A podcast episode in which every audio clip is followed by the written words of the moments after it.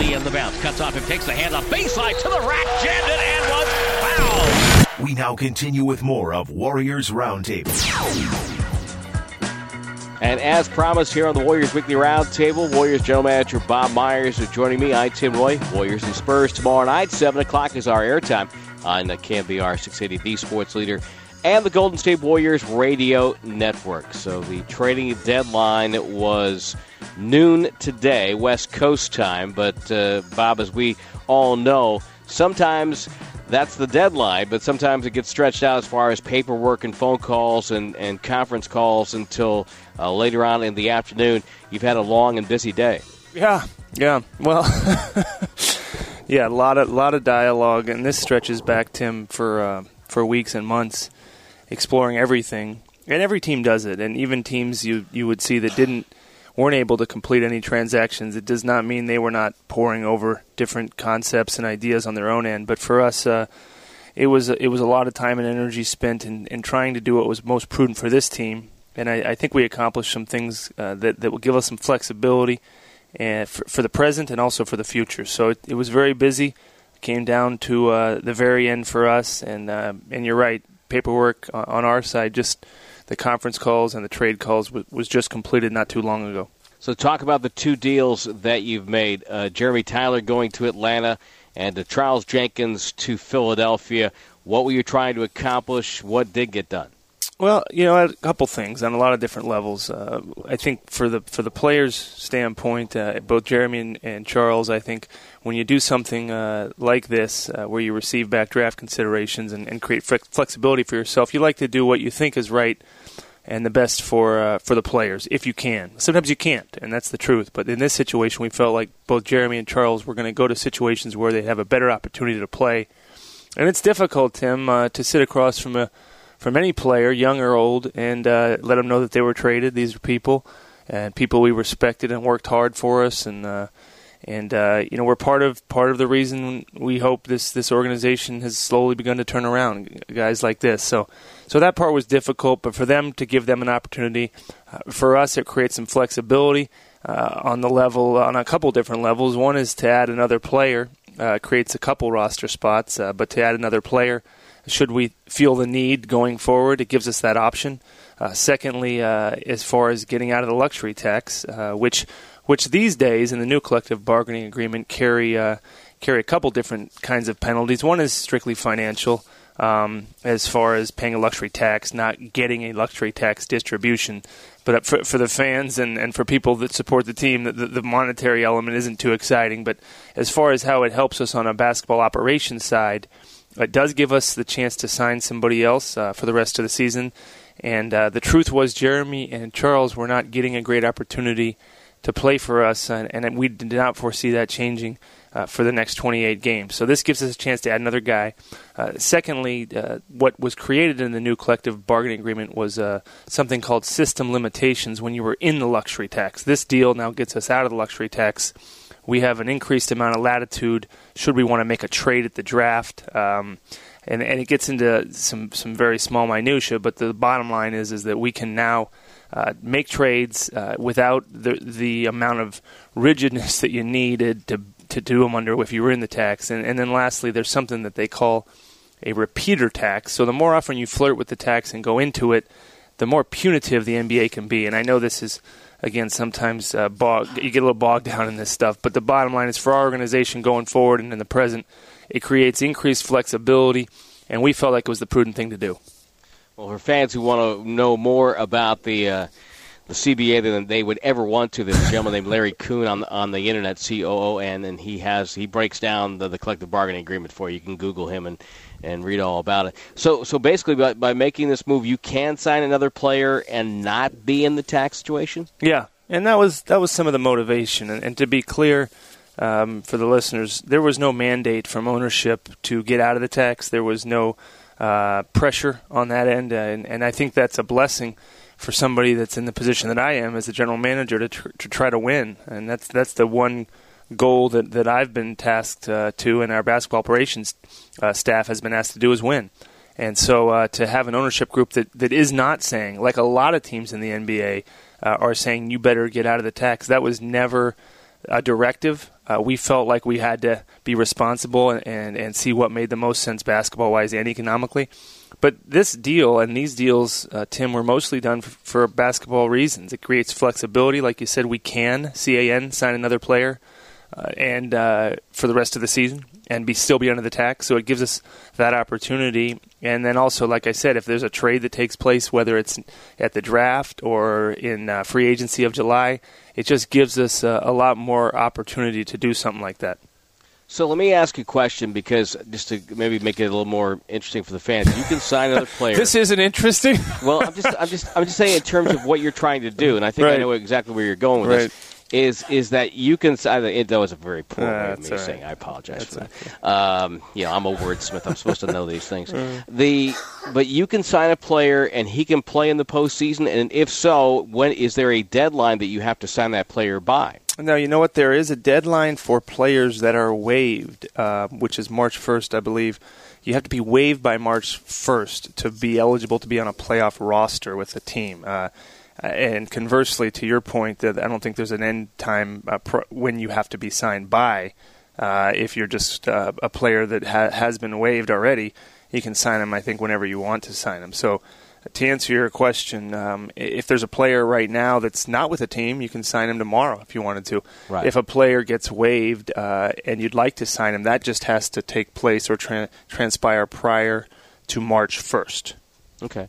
Okay, so that, because because I, I saw rumors that Miami is doing a similar thing by moving Dexter Pittman today, and that they're kind of freeing up a roster spot that they want to add somebody right. uh, for the postseason, so on and so forth.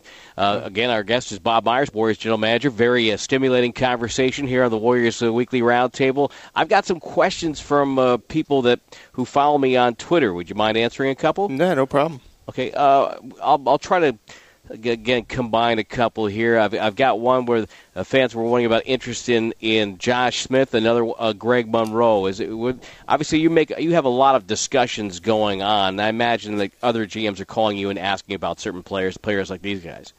Well, I, I, I guess the the question was uh, t- towards us. Is that was the question? Was a, a fan asking? Yeah, would they have? In, did you have interest in Monroe or Josh Smith? yeah. Well, I can't talk about another team's uh, players specifically. It's just not allowed under the rules, which I think is a good rule.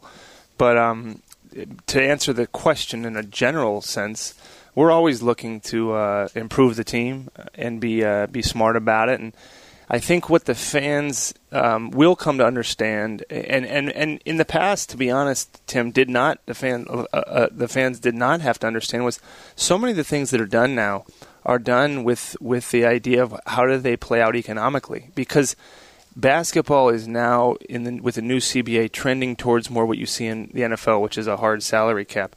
So what you're seeing now is so many moves uh, are are motivated for economic reasons, and it doesn't mean to save money. What that means more of is how uh, much flexibility do you have to take on contracts. Uh, does do you retain a mid-level exception? Can you assume a big contract that a team is trying to move? Uh, there's so many components to it. When when you use the word economic, people always assume, well, you're trying to save money. That's not the case anymore. I think you didn't see a lot of deals that, that occurred at this trading deadline because people are fearful in a different sense. It's not necessarily saving money. It's can I afford to take that player on because what's he going to cost, or can I take a contract on that may go out extra years? So I think you're seeing the dawn of a new era a little bit in how teams view players and how they view trades, and uh, it's it's it's a very interesting thing to to watch occur.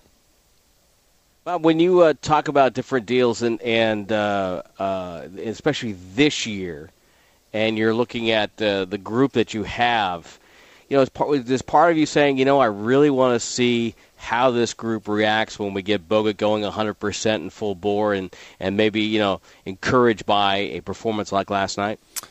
Yeah, I think uh, Tim. What we've always envisioned is to to see what we are with a healthy roster, and that includes Andrew Bogut. So that's been the goal all along. Unfortunately, and I said this, I think, uh, publicly a couple weeks ago, was we haven't had a great opportunity to do that, and that's the facts. I mean, we've had about eight games, uh, which is not enough of a sample size, in my opinion, and I think in our whole group's opinion, to make any determination one way or the other. And um, I believe that patience is a virtue in, in things like this, and, and you got to give a group a chance to gel, and that doesn't mean you watch a group that can't succeed and and wait into oblivion for it to happen. But you have to give a group a chance to develop chemistry, to play together. And, uh, and and specifically to Andrew, I'll tell you this: yes, last night was a, was a nice performance by him, but he'd be the first to tell you he doesn't think he's even gotten close to what he can be. Um, so if that's just a glimpse of what he can do, then uh, that's good for us. It's good for Warriors fans, and uh, it, it's going to be fun to watch because you know it's it's it's a good group. It's an exciting group, but you can see at times it fits perfectly well. And Tim, you do our game, so you know. And then other times you will see situations where you say, "Man, these guys." They haven't played together as much as they need to. It's only been eight games, so it cuts both ways. Of course, the trades today: Jeremy Tyler going to uh, the uh, Tyler and Jenkins both being traded today. Of course, Jenkins going to Philadelphia uh, for a uh, uh, future draft considerations, and then of course Jeremy Tyler was traded earlier also to Atlanta, and also in, in, that particular deal, future draft considerations is the the possibility there.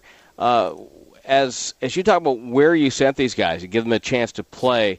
Uh, I'm struck by the fact that you sent Charles Jenkins to Philadelphia. Is that kind of a, a, a favor or a, maybe a tip of the hat to Charles because that's so close to home for him?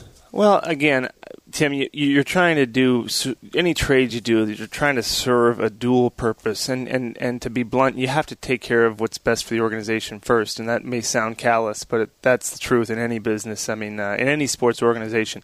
But if you can, at the same time, do something that's a positive for a player that you like, that you respect, that's done good for you, you, you do that as well. So the nice thing about both these players uh, getting traded to where they were was the teams that traded for him had inquired about him, had said good things about him, had mentioned that they like him. So um, those are all good things. And uh, you know, Charles, I, I have no doubts going to make it in the NBA, as is Jeremy. But for us, uh, what we needed at this time was a little bit of flexibility and uh, and also going forward for us, I, I think we felt like um, you know to, to, to get some guys uh, in there that maybe could help us a little bit more in the near term and future term. But but again, it's a very difficult thing to do. But but yeah, we think being maybe close to home is is, is never a bad thing. So we're happy for him. Warriors general manager Bob Myers, our guest here on the Warriors Weekly Roundtable. I'm Tim Roye. Uh, were you surprised by what happened today, league wide? A little bit, yeah. I mean, I thought uh, it, you know I'm privy to a lot of the conversations that are on that are going on, so you do get wind of many things that you hear about. But but what you learn pretty quickly, Tim, is that uh, most things that you uh, discuss don't happen, whether it's you or any other team for that matter. So most of the things that um, are discussed and and uh, deliberated over, I'd say 95% of the things don't happen. So Surprised? I guess I'm a little bit surprised because um, usually you see more things happen. But I think uh, again, going back to the message and the theme that we discussed a little bit earlier, it's it's a lot of teams now adjusting to uh, to life under the new CBA. And what does that mean? And there's probably a little bit of trepidation there. And I think uh, you used to see the climate in the old CBA where people would spend and spend a little more freely. And now uh, you're seeing a little bit of tightening of the belts. And again, that's going to be construed as teams are trying to save money and make money. That's not the case. When I talk about saving money, I'm talking about teams being afraid of going into the luxury tax because what that does now is not just cost you money, and, and, and a lot of teams would be fine paying that money. We would be a team fine paying the money. But unfortunately, uh, now when you're in the luxury tax, it affects your ability to make trades. It affects your ability to do a lot of other things that it, that it used to not be able to uh, affect as you look toward the summer, it seems like looking at the the big picture for the Warriors, you'll have some flexibility, and you also have uh, some decisions to make. There's always decisions to make, Tim. Uh, that's every well, day. You, don't get a day off in this this job. I thought so, you know, but I was wrong. I told my wife it'd be easier than being an agent, but that was incorrect. but oh, uh, you're, no, you're going to hear about that for uh, years. You too. know what? I I I I have learned that yes, there are no days off, um, and you're constantly thinking. And right or wrong, there are no boundaries. You're, you're trying to get your team better every day and every minute, whether you're whether you're at the trading deadline or approaching the trading deadline or approaching the draft. So we have a lot of decisions to make. Do we want to try and get in the draft this year? We had four picks last year. which was a lot. Do we want to try to get in this year? We have some money to spend to potentially buy a pick, which we haven't been opposed to in, in the past, and our ownership is willing to do. Uh, what what other trade possibilities might might come available at the draft? Uh, what do we want to do in free agency? So we are we believe in in a good situation. I think after this draft, uh, where we may possibly have to, and it looks likely, concede our pick to the Utah Jazz, which has been something that's been in the works for a while. So after that debt has been paid, uh, we're excited about uh, having clean books, uh, having all our first round picks going forward, uh, have a, a, ton of money in expiring contracts. I think it's something like thirty something million dollars, which is a huge advantage. Um, and this year, you know, we were a small player in the trade market, but but next year, I can tell you, a year from now, which sound, seems like a long time, having a, a, a big chunk of expiring contracts, having some very good young players. I imagine uh, whether we do anything or not, who knows? But our phone's going to be ringing off the hook next year. Um, I can promise you that, which which is a good position to be in. Talk a little bit about uh, the Santa Cruz Warriors uh, this year and uh, the type of of uh, players that you have seen assembled on that roster. It seems like they have some some potential uh, NBA talent down there. Well, I know this. We were watching our game last night, and uh, Kirk Lacob, who's the GM of the, the Santa Cruz Warriors, looked over his shoulder and said, "Guess how many turnovers we have?" the Santa Cruz Warriors. And I said, "I don't know. How many do we have?" He said, 30. I said, 30? He said, "It's the third quarter." I said, "Wow." He said, "But we're winning." And I said, uh, I said, we can win a game and turn it over. I think we turned it over 35 times and still won, um, which you know you could argue that's that's not something I should share. But uh, you know what? We're happy with the D League team. Travis Leslie has been great down there. I think he was the MVP of the D League All Star game last week in uh, in, in uh, Houston, which Kirk and I attended. And um, uh, Nate Bjorkgren's doing a great job. Vitaly Potapenko, the coaching staff down there. So we're very proud of uh, the team and how it's doing. We don't want them to turn the ball over as much as they have. We're very proud of the situation that we've uh, b- been able to uh, develop with, with, with players going down there w- when they needed to. So it's been a really good thing for us, and I think uh, it will continue to be one, uh, Tim. Just two final questions for you. Let's talk about the team right now on the floor. And uh, obviously, snapping the losing streak was, you know, that had to happen to, you know, for this team to kind of regroup. I think they did that last night. They looked a lot more aggressive. The energy level was very good. Uh, what do you see now? We're down to what 29 games left in the season you know, what do you what do you like about this group going forward?